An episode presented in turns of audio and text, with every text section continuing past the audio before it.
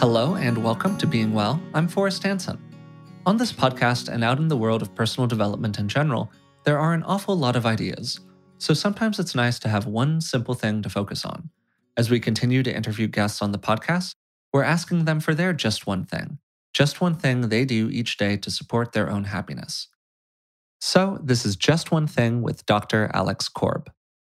So, Alex, I want to ask you a last question. I want to slip it in, okay?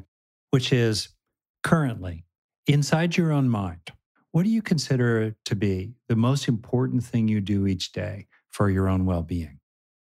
That's a good question. But one of the things I would like to do more of, or that would be very powerful to do intentionally, is gratitude. Mm. I mean, I suppose I do do that every day because I've I've practiced it enough and reminded myself to focus on those things that it starts to become more automatic mm-hmm. but just reorienting your focus and attention to the positive parts of your life.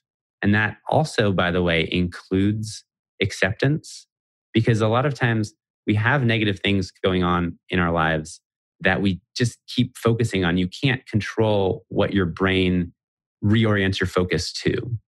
You just have habits and there's environmental stimuli, and like your brain's going to refocus Uh, on things and you can't necessarily control that. But you can reorient it to the more positive aspects of your life. And that just improves your mood and makes you feel more in control of things. But one of the things that prevents us from doing that is that we're like, but I can't allow myself to refocus because there's this negative thing. And you just have to be able to accept, like, yep, that negative thing is there. And I'm still going to refocus on this positive thing. And sometimes people think of gratitude as like, oh, looking at the cup that's half full or half empty. I'm like, oh, I'm so glad I have half a cup. But really, it doesn't depend on what your actual circumstances are. Like, you don't have to hope that you have a half a cup of water to drink. Like, even if the cup was 90% empty, you could still be grateful for that little sip of water. But a lot of times we are focused so much on, like, oh, but I need more water. Well, but that's something that you don't have and you can't control, and that is just succeeding in making you feel worse about your situation. If you just accept that, then you can reorient your attention to even those slivers of your life that are going right. And I think Uh, that is probably something I do naturally, but I think I do a, a naturally a lot more now that I've practiced it. And I try to, when I'm feeling stuck, intentionally do that because it, it really helps.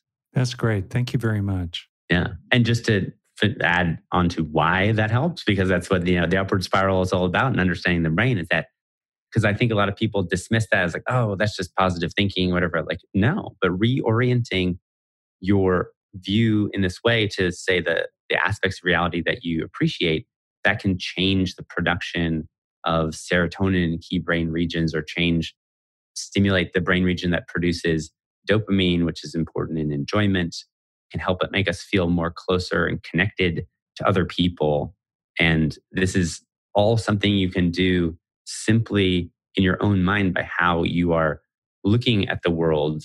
And that is something you can do in any situation, regardless of the circumstances you find yourself in. That was Just One Thing with Dr. Alex Korb, a wonderful reflection on gratitude, acceptance, and the spheres of influence that we actually have inside of our lives. If you would like more simple practices like this delivered to your email on a weekly basis, Dr. Rick Hanson has a Just One Thing newsletter.